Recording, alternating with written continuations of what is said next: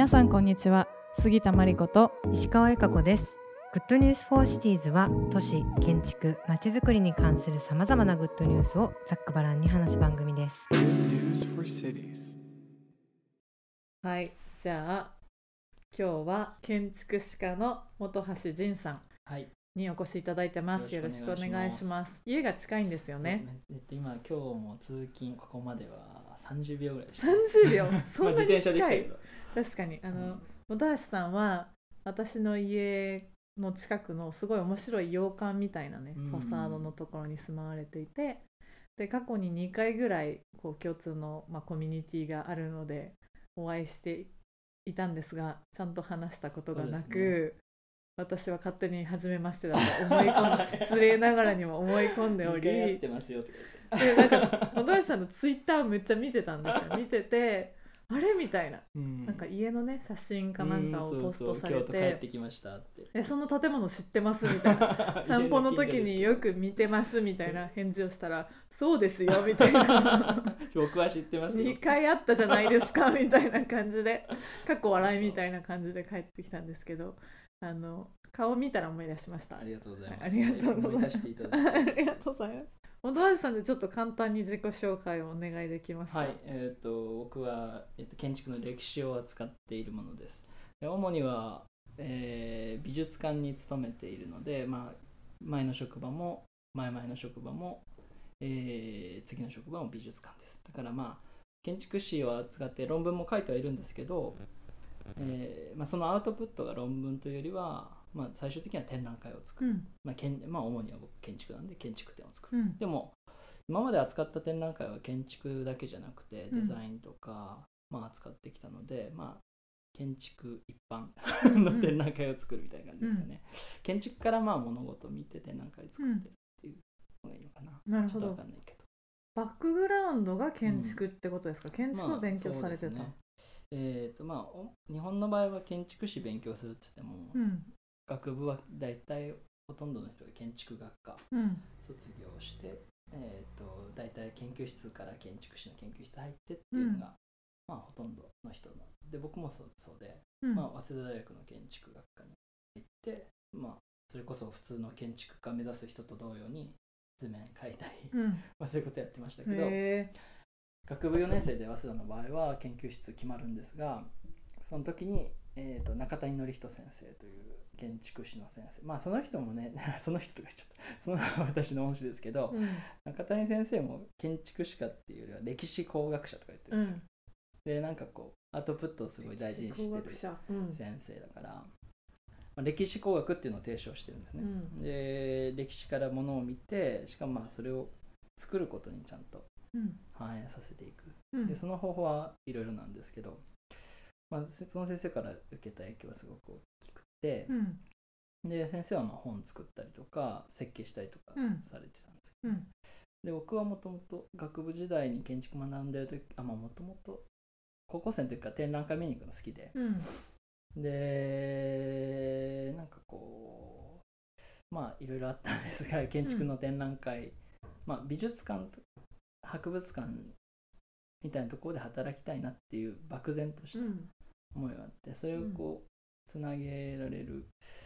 ところが建築展のキュレーターというふうに落ち着いていったっていうところかな、まあその経緯はいろいろあるんですけど、で話戻すとまあ学部の4年生で歴史の研究室入って、うん。まあ、院博士課程と進んでで、えー博士取ったタイミングであタイミングというか、まあ、そのぐらいで京都国立近代美術館という美術館に行きました、でそこでいくつか展覧会担当させてもらって、うん。で去年1年間モントリオールのえーカナディアン・センター・フォー・アーキテクチャーっていうところで、えーっとまあスタッフ的なポジションでうん。仕事していたってことですかね、うん。で帰ってきました。なるほど。めっちゃあのもっとなんか聞きたいところが 今の話でもめっちゃ出てきたんですけど、はいそうですか。建築うん、工学の博士を持っていてうん、で設計はされない。うーん。もうする。しようと思えばできる。や。それこそ展覧会の展示デザインうん。はしてたんで、ああなるほど。うん。だから、まあ、建築建物を作るみたいな経験はないんですが、うんうん。設計に関わることは結構何度か経験させてありがたいことに経験させてもらったんですよ。うん。で例えばうーんと僕は修士出たタイミングで、まあ、博士上がると同時にあの株式会社目黒建築研究所っていう設計事務所があるんですが、うん。まあ、いろんな最近は交番設計したりとかして、結構あと近代建築の保存なんかも手掛けられているところで、で、えっと、そこの取締役にさせてもらってっていうのはねあの組織をもともとちょっと正確に忘れちゃったんですけど株式会社に法人格を変えるときにうん。取締役あと2人の事務所だからうん。取締役としてそう3人目として入ってもらえると嬉しいってうん。言っていただいて、よくは本当出社上がりたてだったんですけど、うん。偉そうに取締役とかいうポジションでいただいてで設計事務所にうん席は置かせてもらったんですよね、うん。だからまあそうですね。一応建築に関わる場所にはいたし、うん。あとは博士論文は僕なんか今の専門と全然違うように思われるかもしれないんですけど、明治29年にできたうん。本庄え埼玉県本庄市っていう、まあ、結構群馬との県境にある、えーその本庄市というところにうん。残っているレンガ造建造物うん。の保存改修に携わっていて、でそれは2011年に最初に行って2017年3月に就航したから、うん。足掛け6年になるのかな、でそのプロジェクトの始まり本当の始まりからうん。竣工まで全部そのプロジェクトマネージャーみたいな感じで関わったんですよ。でその時は建築家途中から、えーとさっき少し話事前に話にも出た福島克也さん富永陽子さんという2人がやっている事務所が最終的に設計者として関わってくださったんですけど、僕はそこの一番最初の企画設計とか、まあ、うん使途の調整とか、うんうん。まあ、お大きくは使途の調整が実は結構あったんですけど、うんで設計者が死と、まあ、忘れえー、と歴史家として僕とあと設計者とっていううん。その三つどもえの中で改修設計うん。に携わらせてもらったりとか、うん。だからまあもろに図面描いて建築設計して自分のデザインですみたいなのっていうのはあんまりないんですが、うんうん。建築のこう、えー設計の過程には結構携わる機会はうん。何度かなるほど。常にっていうかなさせてもらってるかなっていう。なるほど。うん。で建築にそもそも興味を持ち始めたなんか原風景みたいなのってあるんですか？うん。なんかあんまりそういう話するの恥ずかしい。ないんでないっていうか恥ずかしいんですが まあまあせっかくだからお話しすると、えっとねえっとねえっとね僕あのえっとえっと早稲田中学高校早稲田中学校からまあ早稲田高等学校ってずっと早稲田なんですよ、うん。で早稲田だからなんなんだろう早稲田って結局18年間早稲田に いたんですけど、中学から博士すごいですねそれ。そうそう。だだいだいぶ長いんですけど。確か でえっと中学高校僕の早稲田中学高校と中学高等学校って、えっと付属校じゃないんですよ。にうん。継続校なんですよ。で推薦枠がほとんどないんですよ。うん。だから受験する人も多い。受験校なんですよね。うん。ででも僕は普通にこうあの受験するほどのこうモチベーションもなかったんで、うん。早稲田の推薦枠狙ってた時に、うん。えー、と建築、えー第一希望落ちちゃってなんか第二希望で建築だった、おお、うん、第一希望は何だったんですか？応用科学、えでー、今今も応用科学大好きでそうなんだ。うん。そう。あのご存知かわかんないけど講談社のブルーバックスシリーズっていう、うん。あえのね、あの本のシリーズがあるんですー、が、科学とか物理とか、うん。数学とかうん。環境問題とか扱ってる新書シリーズがあるんですけど、まあそれ読むのが超好きで、で小学校ぐらいからなんか漠然と科学者なんか化学えー、になりたい、物理はもう苦手なんだけど、あの化学に行きたいっていうのがあってしかうん。も工業科学に行きたいっていうのがなんとなくあって。でおで本当もうずっとその道目指してたんですけど、うん。たまたまたまあ、まあ、たまたまというか第2希望第3希望までかけてたんだけど第2希望までしか結局書かなかった。第2に建築って書いて、そこになっちゃったっていうのが、なるほ実際のとこどろ。へえでも建築に興味あ建築でもいいかなって思った理由は、うん。まあ、実際ちゃんとあって、うん。僕はあの中高えっ、とまあ中高この一貫校だなんだけどえっ、と一緒に文化祭やるんですよ、うん。中高全体で。うん。でそこの装飾っていうあえっ、とね文化祭実行委員会っうん。ていうのがあってでそこで、えー、と装飾っていうセクションがあるんですね。はい。装で飾。そうそう。はい。でその例えば学校内マップうん。どこで何やってますっていうのを出したりとか、あとはまあなんかこうデコレーションですよね。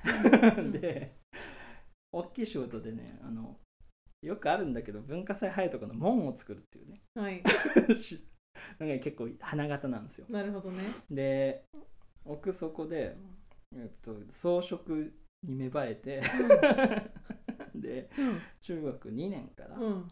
で頭張るのが高2なんで、うん。だから123年間か、うん。ずっと装飾やって結局装飾リーダー長みたいになってたの装飾リーダー長？めっちゃ気になる。そう。で門作って、うん。でその時にうん割と放任なんですようちの子って。すごい自主性を重んじるっていうか、なんか文修学旅行の行き先もみんなで選挙で決まるみたいな学校だったから、みんなでプレゼンし合って。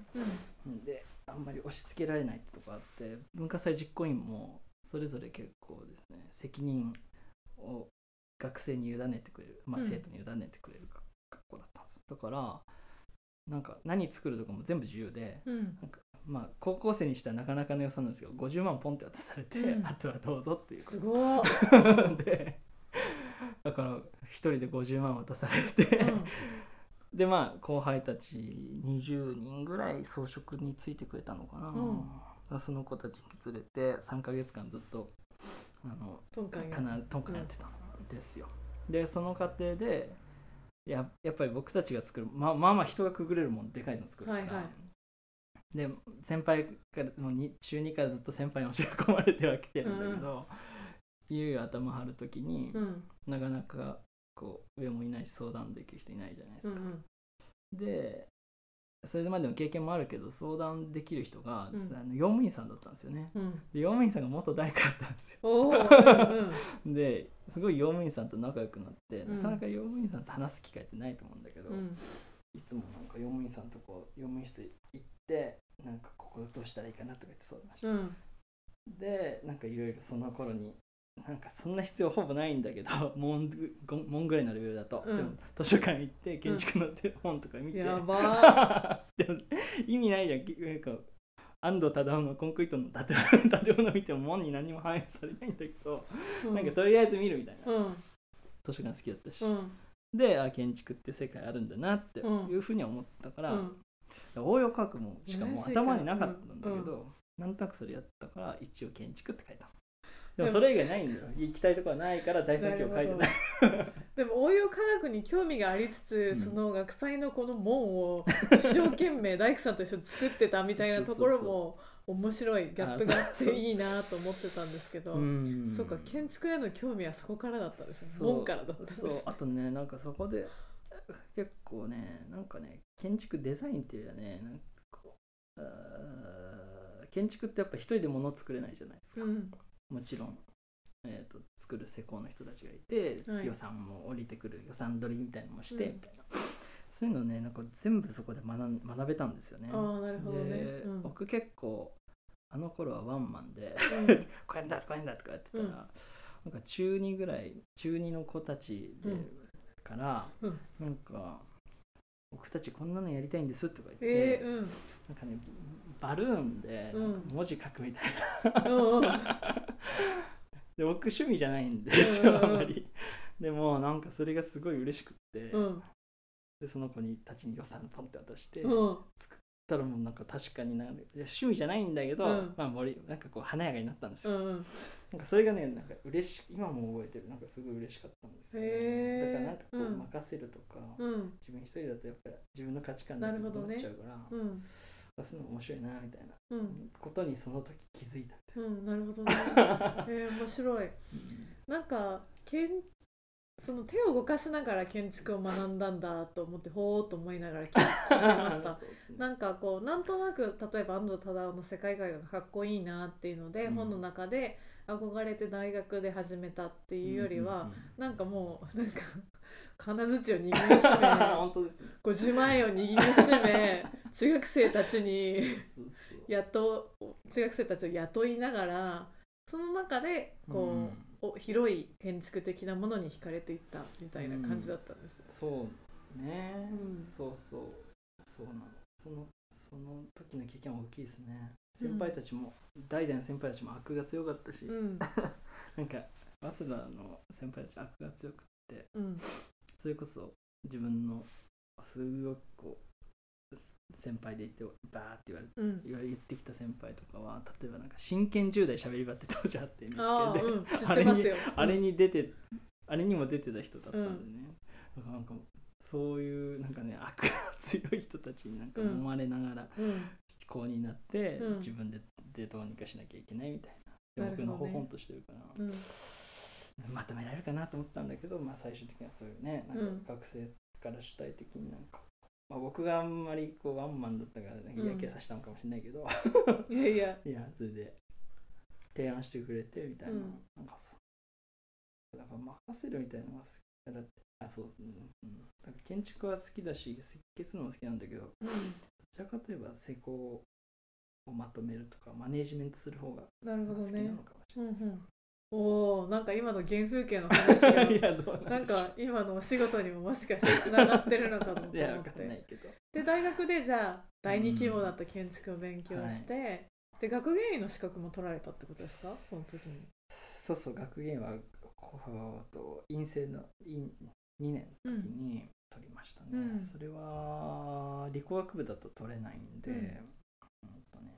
まあ、そういう人は僕だけじゃなくて何人かいるんだけど、うん文学部うん。の、えっと、科目取り修正になってうん。取った。へえなるほど。そういうプログラムがねあるんですよ、うん。今は今なんかえっ、と早稲田って学芸員を学芸員を2ヶ月だけで取るっていううん。プログラムがあるんですよ、おお。ただ激朝,、ね。朝9時から夜7時までかな毎日激激ア激務。激なんですけどお盆しか休みなし2ヶ月みたいな感じでええで外から取る人はまあまあなお金払っていくんだけど、うん学部生あ早稲田生だと科目取り修正になるのは容易で お金も払わなくてあ全く払わなくていいんですようん。うん。でそのプログラムに自分で参加できるんですよ、うん。だから日光にあここにじゃない修士2年の2ヶ月でそれで取っですよなるほど。でもなんかそもそもあの建築とうん。学芸員と美術館と展覧会とみたいななんかその分野を合わせようみたいな人ってそんないないじゃないですか。なんか、まあうん。もちろんそれを仕事にしようって人は少ないかもしれない。そうですよね。なんかそれこそまあ建築会話だったらラットみたいなこうリサーチをしているチームがあったりとか、まあさっきも話にあった川勝さんみたいにうん。あの建築キュレーターみたいな人もいますけどなんかうん。そこまで一般的じゃないニッチな世界かなと思ったんですけど、うーんとね、えーっと、そうですね、建築、もうちょっと、えっと、その、修士2年であ学芸員資格を取ろうと思った理由は、うん。その前にちょっとあって、うん。えーっと、もともとその学部でいろいろ設計課題やるときに、当時はなんだろうな、早稲田の場合は特になんだけど、社会性、社会性とか言われうん。建築の社会性みたいな。でもなんかそれ建築だけで解決できる問題じゃないじゃんっていうのがなんか自分の中で 建築で解決できる問題もあるんだけど、うん。法律も変えなきゃいけないしまあもうちょっとなんかシステムでかソフトで変えられることもあるだろうしっていう、だからそのトータルで考えなきゃいけないね。こうなんだろう。なんか自殺者が多い問題は建築だけで解決できるわけじゃないじゃないですか。うん。ででなんかそう建建築でゴネゴネやるより例えばこうやって今あの植物置かれてるけどうん。植物1個置くだけで窓1つ開けるより効果あったりするじゃないですか、うん。でも物をどこに置くかとかそういうことってうんそういう設計では問われないし教えられないじゃないですか、でなんかそういうこうちょっと疑問というかうん。なんか設計課題やっててもなんかこう何かそこでの暮らしとか物をどこに置くかみたいなことを含めて本当は建築って考えられるのになっていううん。思いからうん。もともとずっと展覧会美術館行ったりとかうちの親がすごい連れてってくれたんで、うん。一人でも高校生で美術館とか行くようになってたからなんか絵一つで変わるのになって思ってたんですよね。なるほどね。でその時にてけん、えー展示デザインっていう世界があることを知るんですよ。うん。で展示デザインって、うん。今日本だとあんまりそれを専門にしてる仕事の人もまあまあいるんだけど、うん。大きくはね日本の場合は野村工芸社とか丹精社とかうん。大きい会社があるんですが、うん。と箱付きのデザイン室みたいなのがあるところが、僕が学生の時には2つあったんですよ。うん。で1つが東京国立博物館に展示デザイン室っていうのがある。うん。でもう一つ森美術館に展示デザイナーがいうる。ん。でその時に東京国立博物館でインターン募集してて、うん。で僕その修士1年の時に1年間東京国立博物館の展示デザイン室で働いてたんですよ、うん。でなんか展示デザインやりたいなっていう気持ちがその時にあって、うん。で木下志生さんという、まあ、今もうん。東博にいるんだけど、その人のもとで働かせてもらって、うん。まあ、今もすごいお世話になってるんですけど。うん。でその過程でもちろんそういう世界狭いから、うん。森美術館の、えー、と展示デザイナーの前田直武さんっていう人にも出会うことができて、でその世界本当に狭いからあーなんていうか狭いしお二人はそういう世界を広げようとしていらっしゃるから、うん。頑張るよってすごい応援してくれたんうん。で今も応援してもらってるんです。で前田直武さんはその後今実は京都市京セラ美術館にいるんだけどあそうなんだ。うん。で木下さんは東博にいるんだけど今も、うん。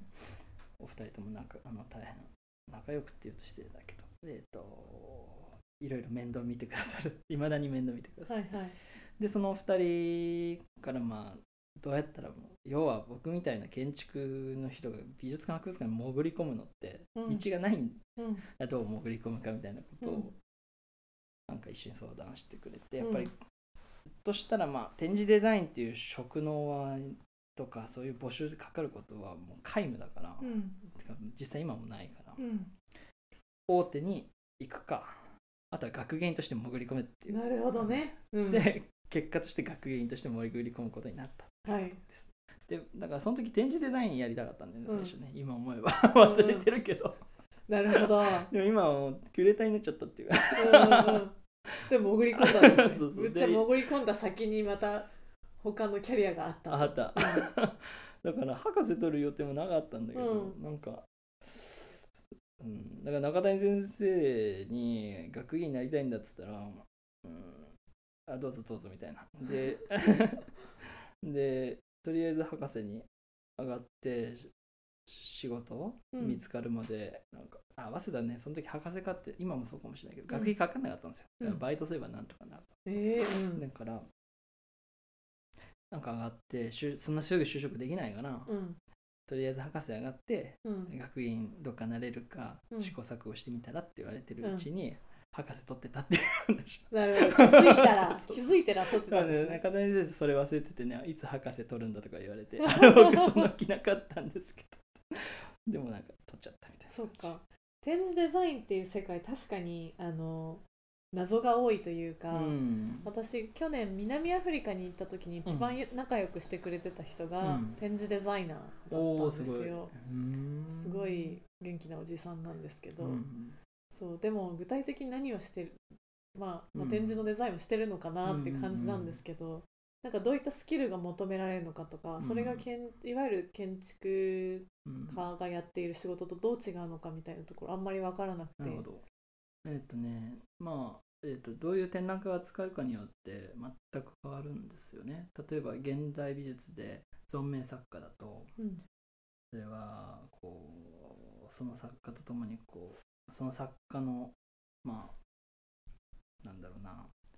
まあもちろん意見も求められるしうん。彼らの、えーやりたい要は演出的になるところもあるし、であれその作家の持ってる例えば作家の新作だったら、うん。それほどなんていうのその作家が OK って言えばどんな展示でもできますよね、うん。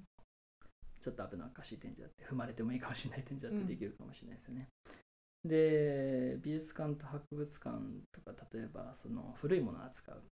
場合は保存環境が求められるじゃないですか。はい。でまあ実際ここは結構大事なところで美術館だってこう照度がいくつとかねそういうけ結構かお借りする作品だったらそういう保全は本当にこうい第一条件なので、本当に日の光は当然入らないまあものによるけど彫刻だったら日の光当たってもいいものもあるかもしれないけど、えー照明照度はいくつにしなきゃいけない、で視線の高さはいくつにしなきゃいけない、で人がどんだけ入る入ることを想定すると、あんまりこう人だまりができちゃうようなデザインはできないとか、うん。うん結構その学芸員は一番そこをやっぱり気をうん。かけるから。うん。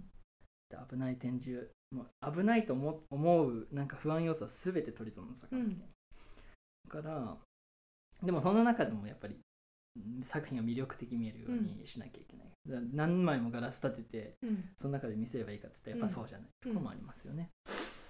うん、だからそういうこう保存保全とのせめぎ合いみたいなところと、うん。まあ、デザインとそのせめぎ合いみたいなところがうん。古いものを扱う場合には発生するかもしれない。うん。あと例えば僕の専門としている建築の展覧会なんていうと、まだ絵画とか彫刻だったらそのものの持ってるアウラをうん。享受すればいいから、はい。まあ、割と分かり分かりやすいって言うと失礼だけど割とその作品自体のをどう見せるかっていうことに、まあ、全力投球かければいいところもあるかもしれないんですが建築の場合は結構資料展示になるから、うん。その資料が淡々とこう並んでるだけじゃ全く面白みがなくなってくるんで、どう空間として演出していくかっていうことも一方で必要になるし、まあ、資料もお借りしてもだから保全もいるっていう、うん。その辺のこううーん見せ方っていうか演出の仕方も必要になってきたりとかするっていうことですかね、だからまあ何を展示するかによって変わるし皆さん多分得意不得意もあると思うし、うん。うん、だからそうですね。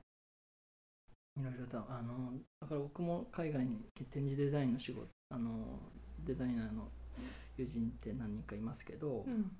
結構大学で教えられたりするらしくて大学の先生もしてたりするんだけどね、でその最近面白いのは要は展示デザイナーのその日本だったら展示デザイナーって完全にデザインはあんまり主張しないんですよ、うん。作品がメインだから、うん。でも展示デザインみたいなものも楽しむ状態になってるんですよね、うん。海外のたまにギャラリーとかって、だからその展示デザイナーの作品ともなるっていう。うん。これ自体が、うん。展示自体が。はい。そういう世界世界線もあって。はい。それはそれでだからまあいろんなも状況が生まれるから一概になんとも言えないんだけどね。今まで行った展覧会展示とかで好きだったものガツンときたものやられたなと思ったものとかありますか？う んそれめちゃくちゃ難しいな。ちょっと待ってくださいね、うん。そういうのあんまり準備してないんだよな。大丈夫です大丈夫です。特に建築特系とかであると良さそう、ねえ、いやあるんだけど、うん。なんかそういうのすぐ思い出せない人なんだよな。あーてかあれは面白かった。まあ賛否あったけど、うん。えっと中山秀幸さんがね、えっとギャラまでやった展覧会はこれはやられたなって思った。お。あれはねもうねあーあれは誰が中山さんが思いついたもの？行かれてないです。見てないです。えっとねギャラマって1階と2階があるんですね、はいはい。で外階段がつながってて、でえっとまず1階のところに、まあ、1階の2階に上がるところになんかちょっと廊下ができてて、うん。まずは2階に上がるんですよ。うん。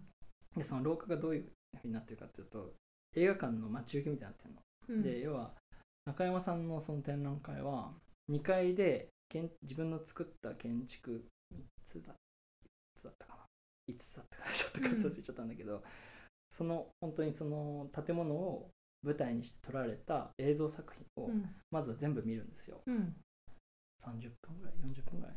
で45本4本忘れたけど、でその映像作品見た後に下に行ってその映像作品が撮られた時のその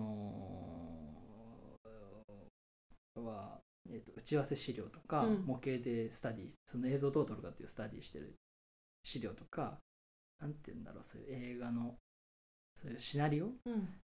しいろんなシナリオを作る資料をうん。最後見て帰るっていう展覧会だっええた。でオペレーション大変そう。だから映画館なんで全体が、映画館とその資料展示になってるっていう、だからなんていうか建築展ってよよく言われて僕も嫌いなことなんだけどいろんな図面とか模型とかって建築って持ってこれないから、うん。代理表彰に過ぎないって言われ方をするんで、うんでもその中山さんの展覧会で何が作品だったかっていうと映画なんですよ。うん。で映画だったら確かにそれ代表者じゃなくて映画映像作品だからそれが作品なんですよね、うん。で最後その資料を見るっていうさ構成になってるからうん。そのその映画の持ってるその映画ってやっぱりこう空間をその建物持ってる空間をどうその監督が捉えてやるかっていう、でその監督の視線を通してその建築の魅力をその逆照射されるみたいな状態になるわけ。うん。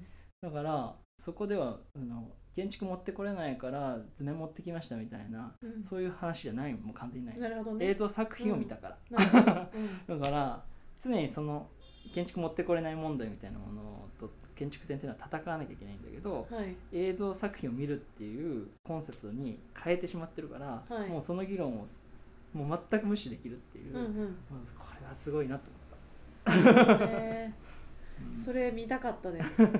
それはなんかじゃああの南部制とかになってて同じ時間帯にみんないらっしゃってうん。で同時に見るっていう形なんですね、でそのためのね、うん。なんかね上映時間のためのこう時計とかまでデザインされてて、えー、めっちゃいいな確かにそれは。確かにその建築系の展覧会って私もよく行くんですけどやっぱこう図面がポンって置いてあったりとか、うん。模型がポンって置いてあったりとかしてまあ専門知識がない人とか、うん。じあのまあ補足情報がないとさーっと通り過ぎるしかない、うん。まあ大体情報みたいなのがあることが多いじゃないですか。うん。それってやっぱりねあの建築家としても歯がゆいところがあるんじゃないかなと思います、思う中で映画という新しうん、いものを作ってしまったっていうのは。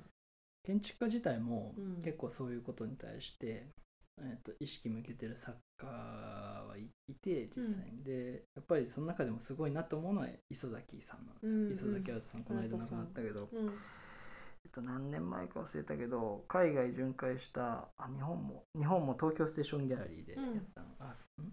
うん、やった展覧会があってちょっと展覧会のタイトルも 忘れてしまったんですけど、うん。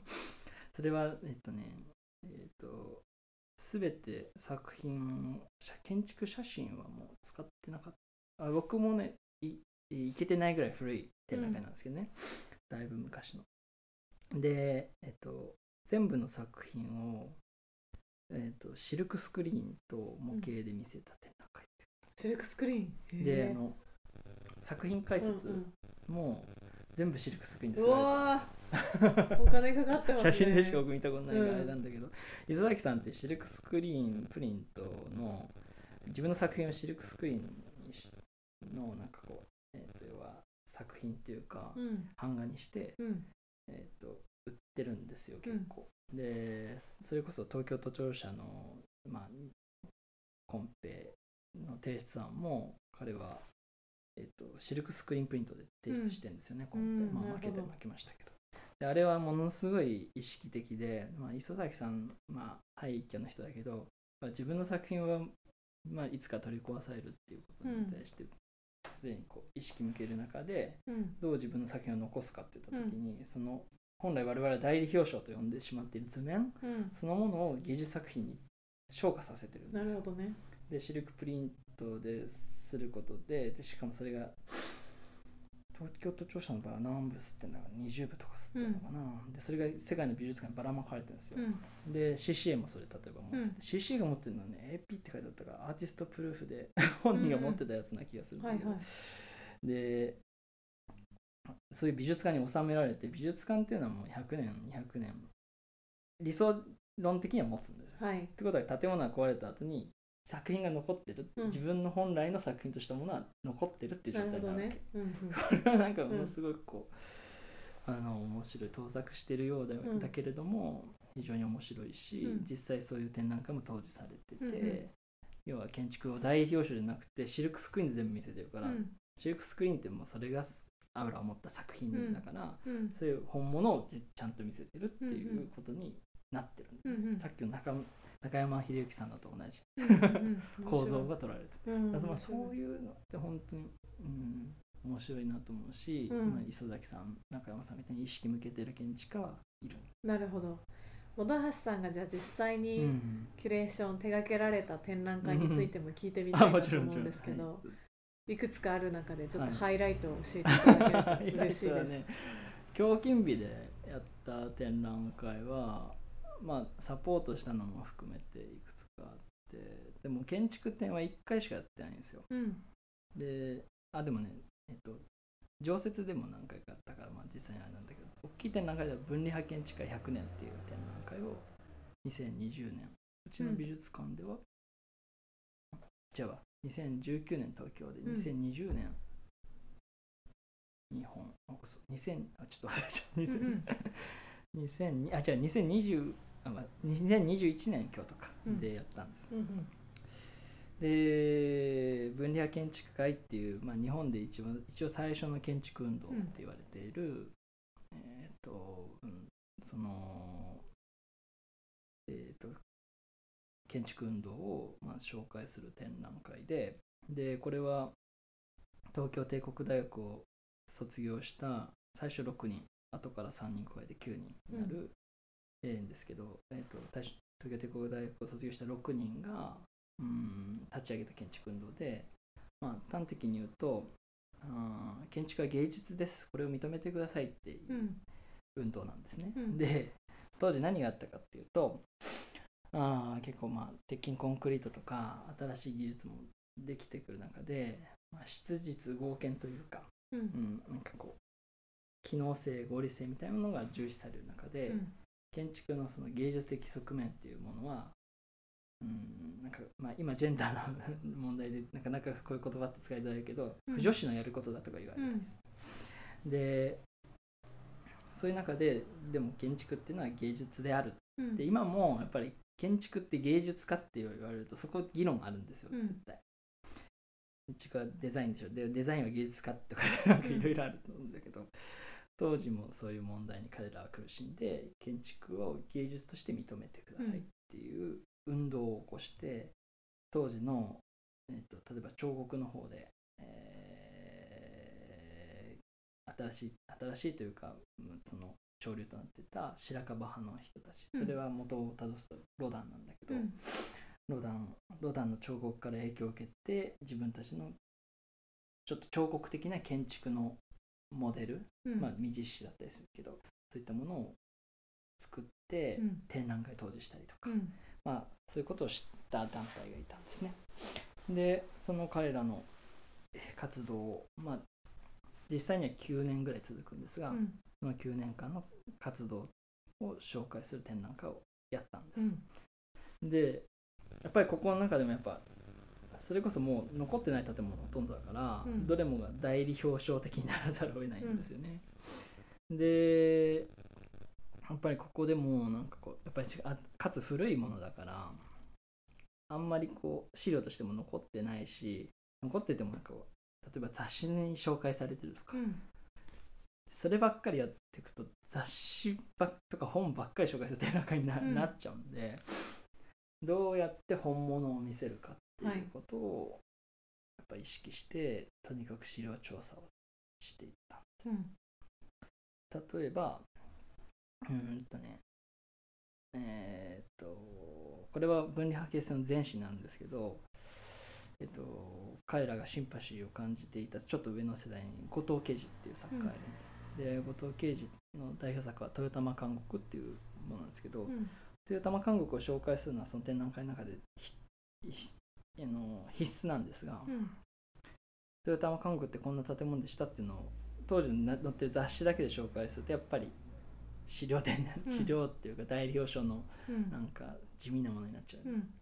で僕はまあたまたまその時に豊玉韓国で撮られた映像作品があるのを知ってたんですよ、うん でこれはあの萩原作美さんっていう萩原作太郎の孫が映像作家で玉美の先生もしてて今前橋文学科の館長をしてるんですけど、うんあの作美さんが作った豊玉韓国の映像っていうのがあるのを知ってたんあ映像作家なんで、うん。映像作品ですね、うん。それは。でそれをえっ、と発掘して展示したりとか、うんうん。そうするとまあ萩原作美の映像作品を展示してるから。とかあとはそれこそロダンの彫刻ん？ロダンの彫刻も展示したのかな、うん。彫刻展示したりとかえっ、と彼らが作っ当時構想したなんかこう彫刻的なね作品が、うんまあ、載ってる雑誌ってあるんですよ、うん。でそのそういったものを紹介したい時に、まあ、確かに雑誌展にするのもいいんだけどやっぱり 何度も言うけどそれだけだと面白くないでしょ、だから映像作品も作っちゃおうと思って。う ん作ったんだ。へえーとね、CG で立ち上げてそれはねえっ、と戸村陽君っていう、まあ、僕の知ってる、まあ、えっ、とあの何と紹介すればいいんだろう。建築家なのかな、えうん。なんていうか。えっとあそこにいたんですよ。今あゲイリーうん。フランケーリのところでは当時その僕がお願いした時はまだ働いてて、うん。今は日本に帰ってきたんだけど。ゲイリーのところでゲイリーテゲイリーテクノロジーで働いてたのかな、うん。だから CG めっちゃ得意で,、うん。でその彼にその映像作品一緒に作ろうってう言って、ん。映像作品作ってもらったんですよ。で、うん。シナリオも一緒に考えてなんかこうそういうん作られ構想で彼らがいろいろ作った、うん。まあ、作品なんか粘土で作ったみたいな写真がいっぱいあるんですけどそれを 3D で立ち上げるのはもちろんなんだけど、うん。その一つの中に入るとその彼らの展覧会がその中で繰り広げられてるみたいな。うん。で彼らの言葉と織り交ぜながら彼らのその構想したものをぐるぐる見るみたいな、はい。そういう映像で結構ね作ったんですよ、うん。3分ぐらいで音も必要だろうってことになって それはねえっとねえっと上村あれ？上村洋一さん？上村洋一さん？ちょっとうん。違ったら 上村洋一さんん？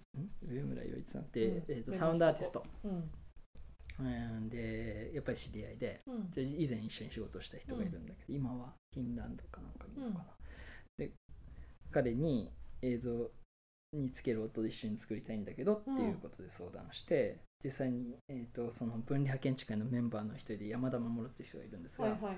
山田守が設計した東海大学のキャンパスの中にある、うんとね、東海大キャンパスの中にいっぱい建物作ってるんだけど、うん。その中で松前寮って言ったかな寮なんかね松前会館だ。えっ、と、うんえーと宿泊施設が中にあるんですよ、でそこにお風呂があるんですよ。話がどんどんこう細かいニッチな話になってはいはい。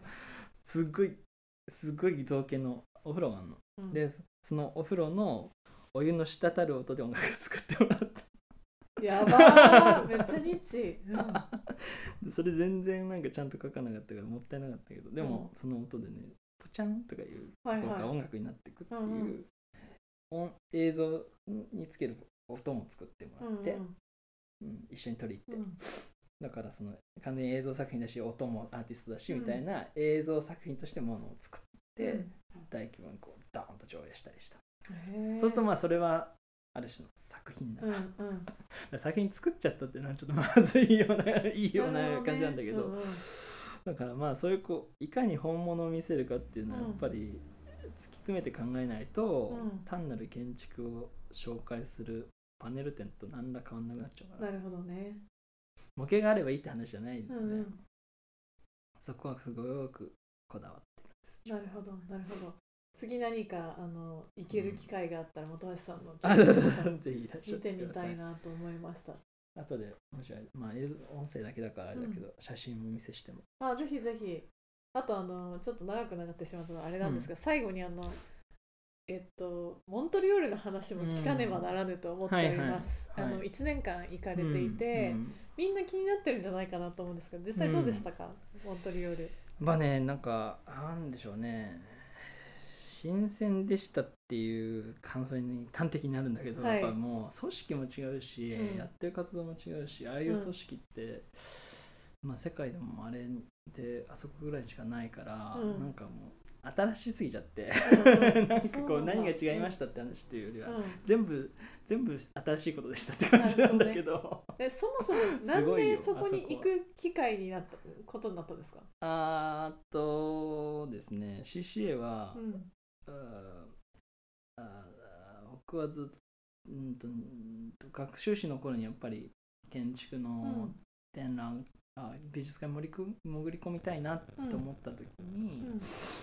たまたま CCA の存在を知ってはい。でその頃は僕は CCA は展示施設だと思ってたんだよね。はいはい。で、まあ、実際違うんですけど、うん。で、えー、とその頃からやっぱ建築出身でなんかこう美術館とか博物館とかつって胸るんだったらうん。CCA ってちゃんとフォローしとかなきゃなと思ったのが、だから25、6、4の時かな。うん。で、そこから興味持って、で、僕、うんと、2014年のベネチア・ビエンナーレに関わってうん。展覧、あのベネチアも行ってたんですよ。うん。で、その時にキュレーター務めてたのが大高佳代子さんっていう方で、はい。で大高さんはよく CCA と仕事してるんですよね。うん。でそこから僕 CCA に興味あるんですって話をしてたら小田さんが機会くれて、うん。もう本当にありがたかったんですが、えっとジアザーアーキテクト展っていう、えっと CCA でやった展覧会の、えーお手伝いをさせてもらった、はい。でその中でね藤森照信さんと堀武史さんがやってた建築探偵団っていうのを紹介させる、うん。紹介するっていうえーっと CCA 側のリクエストがあって、うん。でその要は調査をややってくれないかっていうのが太田さんとかがあってうん。で僕がそのさらに下請けっていうか、うんうん。まあ太田さんと実際にやったんだけどはいはい。藤森さんのところに行って話聞いたりとか資料調査したりとか、うん。その時トマソン路上観察学会も紹介したいって言ったから、はい松田哲夫さんっていううん。人のところに行っていろいろお話聞いて資料見せてもらって、うん。で最終的にその僕の方で取りまとめて指針資料を送ってみたいなことをやったんですよ。うん。でその時からつながりができたから「あー CCA 行きたいんす」とか言ってその,、うん。そのジアダーアーキテクト展のキュレーターやってたのがジョバンナっていう女性で、うん、でその彼女にえー言ってたんね、うん。でも行くにも CCA もそんなそんなわなんだろうスカラシップないし、で僕もなんかで行かなきゃいけないから例えば、まあ、行くとしたらポーラとかあるんだけど、文化庁のお金とか、はいはい。ででなんかのお金取ってであっちはいいよって言ってくれたんだよね、だから行こうと思ってこっちで何かこう助成金取らなきゃなと思ってるうちに、今日のし仕事が決まっちゃったんで、はいはい。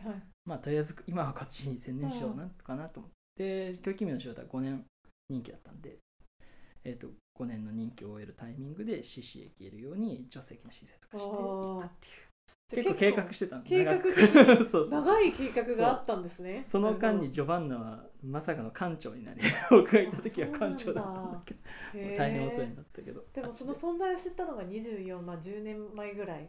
そう。割と早かった。割と早かったと思うあの時は。なるほど他の人より、うん。なるほどね。でもなんかいろんなところにアンテナを張って今すぐにではなくても、いつかうん。みたいなこう、そうそうまあそう。そう伏線伏線があっての今の元橋なんだなと思って。割とあー執念深く CC は狙ってました。そうなんですね。CCA は何人ぐらいの、いやどんな CC は、うん。あらそうですね。思ったよりもでかい組織で、うん。なんだかんだ100人ぐらいいるんですよ。うん、あそうなんだ、うえ意外に、で、うん。まあ、何が全部新鮮だったって CCA の話また全然できてなくて申し訳ないんだけどいやいや、CCA って、うん。まあ、外から見ると展覧会やって美術館みたいに見えるし、うん。あるいは本もいっぱい出してるから出版社のようにも見えるし、確かに。でなんですけど実際には結構やっぱね研究機関っていう側面が強いんですよ。うん。で夏場はねいろんな予算を持っていて短期で研究者をどんどんどんどん招いて、で CCA の資料を使わせて研究させて、うん。で CC あそう。あと CCA ってアーカイブ組織でもあって大量の資料持ってるんですよ、建築資料。そうなんアルドロッシュとか、うん。あとはゴードン・マッタークラークの資料もうん。大量持ってるし、あとはセドリック・プライスとかね、まあ、いろいろ持ってるんですよ。うん。で日本も要所へのアーカイブも持ってるしとかね、まあ、でただまあそれ持ってるんだけどそれやっぱケツ買わせないとうん。その資料の価値ってうん。再発見されないから、うん。研究者に見せてで研究させてでそれをいろんなところで出版されて、たまには CCA で出版するし、でけその研究した成果はその場でシンポジウムで発表させるとか、うんだから夏場は本当にいろんな人来てて、ね。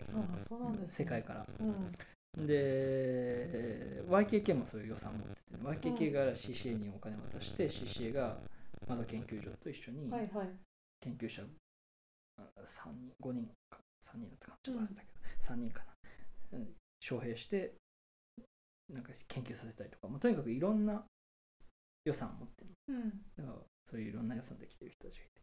なんかそういう人たちをオーバーラップしながらうん。なんかずっと夏はなんかワイワイワイワイしてるえー、楽しそう。そっかだか。らじゃあそういう本当にいろんな人と知り合えたから、うん。うんそれだけで財産ですよね。なんかそこで何をするかっていうのもそう。ですけど誰にやったかみたいなところもやっぱ。そうなんですよね、僕そう杉田さんみたいに学部も院も博士も日本だったから、うん。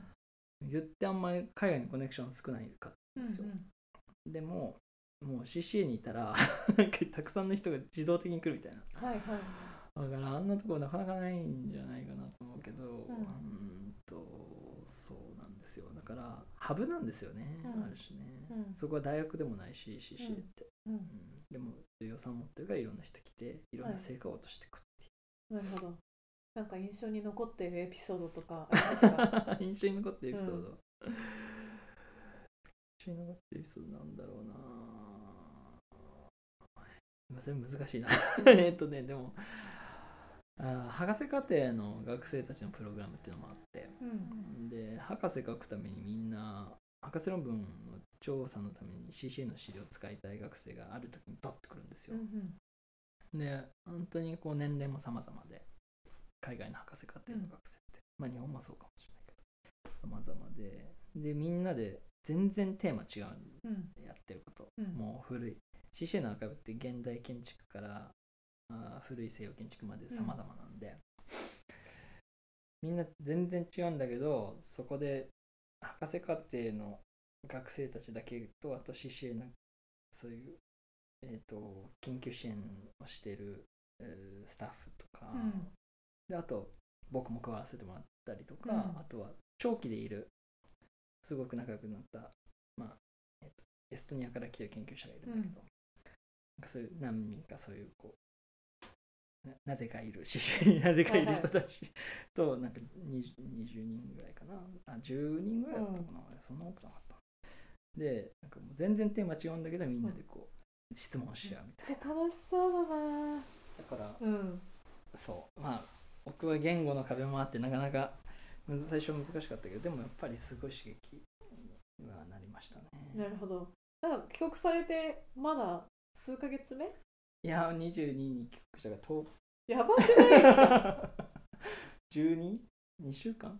経ってない。本当に？そっかそのタイミングよく会えてよかったです。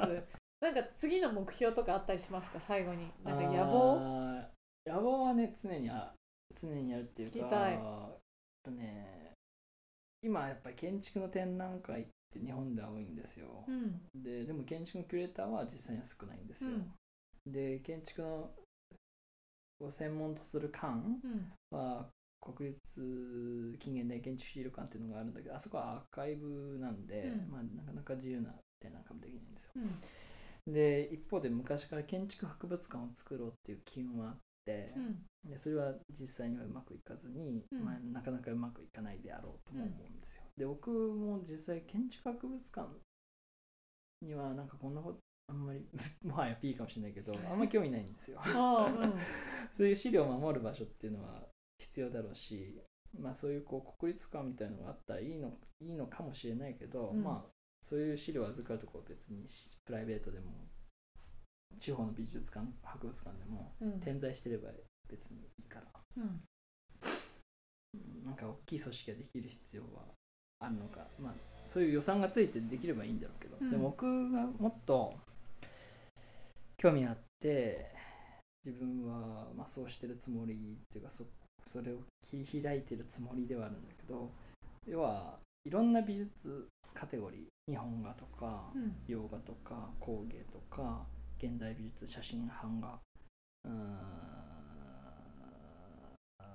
ありますね染色なんだかな、で展覧美術館とか行くと常設展ってあるんですよ、うん。で常設展って大体その館がも持っている強みとしてなんか分野日本画洋画とかいうのがまあこう順路をたどってうん。こうこのセクションこのセクションこのセクションみたいな回ってくますよね、そういうのってあるじゃないですか。うん。その常設展の中に建築っていうのが入る館を作りたいっていうだけ。なるほど。だから建築だけの館はできればいいんだろうけど、うん。まあできればいいっていうか僕はそこにはできたらよかったいい嬉しいねとは思うけど、はいはい。僕自身はそこに携わる興味はあんまなくてうん。やっぱり他の分野とうん。パラ,、あまあ、パラレルっていうかへあのフラットに、うん。うん、なんかその建築っていうセクションがうん。あるといいなってうん思うんですよね。うん。だって昔だって工芸っていうのは美術じゃないとか言われてうん。美術館から締め出されてたわけだから、でもやっぱり、えーそうね。だからそういう